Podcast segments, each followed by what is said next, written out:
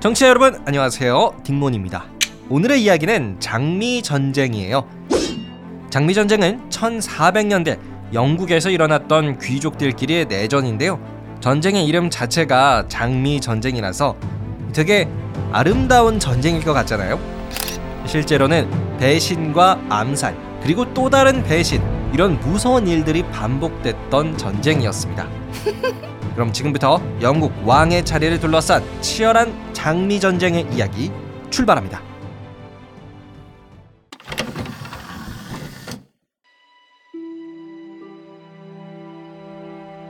때는 1453년 프랑스와 영국의 100년 전쟁이 끝났을 때였다. 아휴, 우리 영국이 프랑스한테 질 줄이야. 그러게 말이야. 그 잔다라크만 아니었어도 우리가 이겼을 텐데. 잔다르크? 글쎄, 우리 영국이 진 건 무능력한 헨리 6세 왕 때문일 수도 있어. 백년 전쟁에서 영국은 프랑스에 패배했다. 그리고 패배의 책임은 당시 영국의 왕 헨리 6세에게 돌아갔는데 같은 시각 헨리 6세의 방 왕이시여, 이제는 밖에 나가셔야 합니다. 아이, 알겠다니까요. 오늘은 무슨 책을 좀 읽어볼까? 이처럼 헨리 6세는 왕에 적합한 사람이라 보기는 어려웠다. 그는 어려서부터 책 읽는 것을 좋아하는 어떻게 보면 성직자가 잘 어울리는 사람이었다. 그러던 중 헨리 6세의 자리, 즉 영국 왕의 자리를 탐내는 자가 등장했다.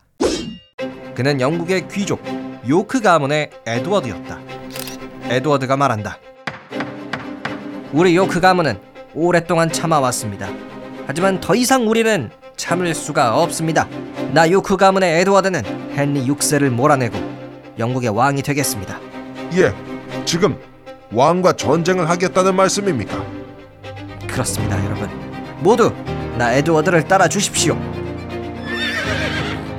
그랬다. 때는 1455년 영국의 한 귀족 가문이었던 요크 가문의 에드워드는 헨리 6세 왕을 상대로 전쟁을 일으켰다. 이를 장미 전쟁이라 부르는데 그 이유는 다음과 같다. 당시 영국의 왕이었던 헨리 6세가 속해 있던 가문은 랭커스터 가문으로 이 가문을 상징하는 문양은 붉은 장미였다. 그리고 헨리 6세에게 도전장을 들이민 에드워드가 속해 있는 가문은 요크 가문으로서 이 가문을 상징하는 문양은 하얀 장미였다. 그리하여 붉은 장미와 하얀 장미의 전쟁이라는 뜻에서 장미 전쟁이 되었다. 이윽고 영국의 왕 헨리 6세와 그 자리를 빼앗으려는 에드워드가 맞붙었다. 내 자리를 빼앗길 수 없어. 무능한 헨리 6세를 몰아내라. 과연 이 전투의 승자는 누가 되었을까? 나 에드워드는 이제 영국의 왕이 된다. 그랬다. 요크 가문의 에드워드는 헨리 6세를 물리쳤다. 그리고 그는 에드워드 4세라는 이름으로 영국의 왕이 되는데 에드워드 4세 왕 만세! 그 가문 만세. 이후 에드워드 4세는 나름 평화적으로 영국을 다스려 나갔다. 그리고 그에게는 아주 든든한 조력자까지 있었는데 요크 가문이자 그의 동생 리처드였다. 에드워드 4세가 말한다. 어, 리처드, 우리 동생. 내가 부탁 하나만 해도 될까? 예, 말씀하십시오. 왕이시여. 내가 혹시 어떠한 사고로든 일찍 죽는다면 내 어린 아들이 영국을 통치하는 걸 좀 도와주게. 예? 아휴, 그런 말씀 마십시오. 아, 뭐 혹시라도 그런 일이 생긴다면 제가 꼭 아드님을 돕겠습니다. 고맙네 리차드. 이처럼 에드워드 4세 왕은 그의 충신이자 같은 요크 가문의 사람 리처드를 무한 신뢰했다.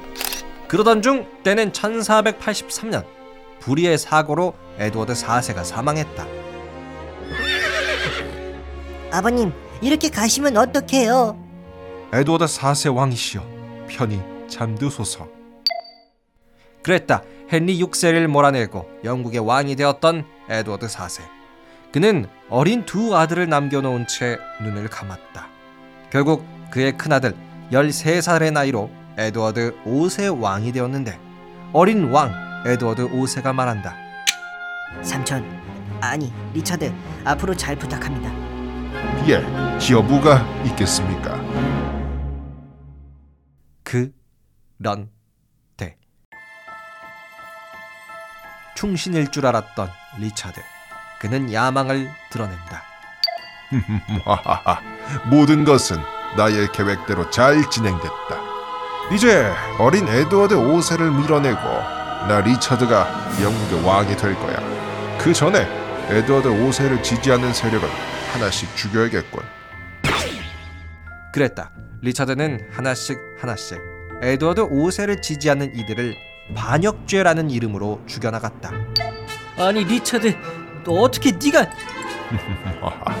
저승에 있는 에드워드 4세한테 안부나 전해주라고.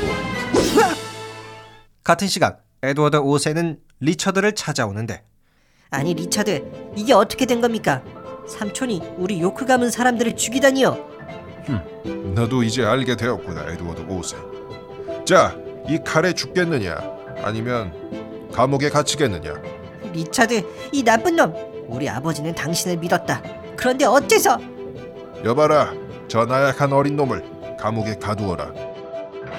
이처럼 리처드는 에드워드 5세를 몰아내고 새로운 영국의 왕 리처드 3세 왕이 되었다. 하지만 리처드 3세의 이런 잔인한 행동들은 그의 가문 요크 가문마저도 그에게 등을 돌리게 만들었다. 요크 가문의 한 사람이 말했다. 아니 리처드 3세 이거 너무한 거 아닙니까? 왕이 되기 위해 같은 가문의 사람을 죽이다니요. 그러게 말입니다. 이렇게 된 이상 차라리 랭커스터 가문과 힘을 좀 합쳐보는 게 어떻겠습니까? 예? 헨리 6세가 있었던 그 랭커스터 가문 말입니까? 네, 제가 알기로는 랭커스터 가문에 헨리 튜더라는 자가 아직 살아있다고 들었습니다. 이 사람을 도와 영국의 왕으로 만들고 대신 우리 요크 가문에 엘리자베스님과 결혼을 시키는 겁니다. 그럼 우리 요크 가문 그리고 랭커스터 가문 모두 영국을 다스릴 수 있는 거죠. 아, 좋은 아이디어입니다. 당장 헨리 튜더를 찾아냅시다. 그랬다. 리처드 3세 왕을 몰아내기 위해 앙숙이었던 랭커스터 가문과 요크 가문은 힘을 합쳤다. 그리고 등장한 헨리 튜더가 말한다. 나 헨리 튜더는 리처드 3세를 몰아내고 영국의 왕이 되겠습니다. 모두 돌격! 이윽고 영국 왕 리처드 3세와 그 도전자 헨리 튜더와의 치열한 싸움이 시작되었다. 그리고 전쟁의 승자는 헨리 튜더였다. 오늘부로 나 헨리 튜더가 영국의 왕임을 선포합니다.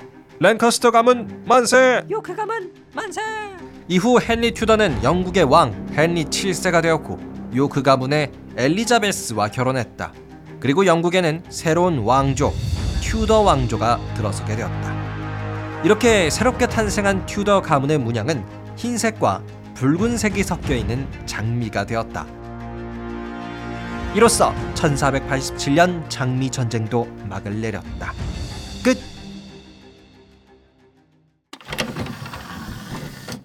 네, 오늘은 장미 전쟁이었습니다. 빠르게 다시 한번 소개를 해드리면요. 원래 영국의 왕은 헨리 6세였던 랭커스터 가문이 맡고 있었어요. 근데 헨리 6세가 왕 노릇을 잘 못하니까 요크 가문의 에드워드가 전쟁을 일으킨 다음에 왕의 자리를 빼앗죠. 그리고 에드워드 4세가 왕이 돼서 영국을 통치를 하다가 어린 아들한테 왕자를 넘겨줬는데요. 갑자기 충신일 줄 알았던 리처드 3세, 왕의 자리를 빼앗았죠. 그래서 이제 요크 가문이랑 랭커스터 가문이 아예 힘을 합쳐버려가지고 리처드 3세를 몰아낸 다음에 헨리 7세의 튜더 왕조를 세워버립니다. 저는요, 특히 리처드 3세라는 분이 굉장히 인상적이었는데요. 뭐 우리나라의 수양대군이나 아니면 그 라이온 킹의 스카 삼촌을 떠올리게 하는 것 같아요. 오죽하면 또 셰익스피어가 리처드 3세라는 작품을 발표하기도 했었다고 합니다. 자, 이렇게 장미 전쟁이 끝나면서 영국에는 튜더 왕조가 결국에는 들어섰는데요.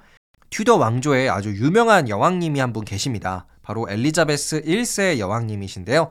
대영 제국의 발판을 만들어 놨다고 평가받는 분이시죠. 만약 장미 전쟁에서 랭커스터 가문이랑 요크 가문이 좀 힘을 합치지 않았다면 글쎄요. 엘리자베스 1세 여왕님 좀 보기 힘들었을 수도 있을 것 같습니다. 자, 그럼 오늘의 이야기는 여기서 마칠게요. 오늘도 끝까지 함께 해주셔서 감사드리고요. 저는 더 재미난 이야기로 함께하겠습니다. 구독과 하트 꼭 눌러주시고요. 댓글도 많이 많이 남겨주시면 감사하겠습니다. 그럼 안녕히 계세요, 여러분. 감사합니다.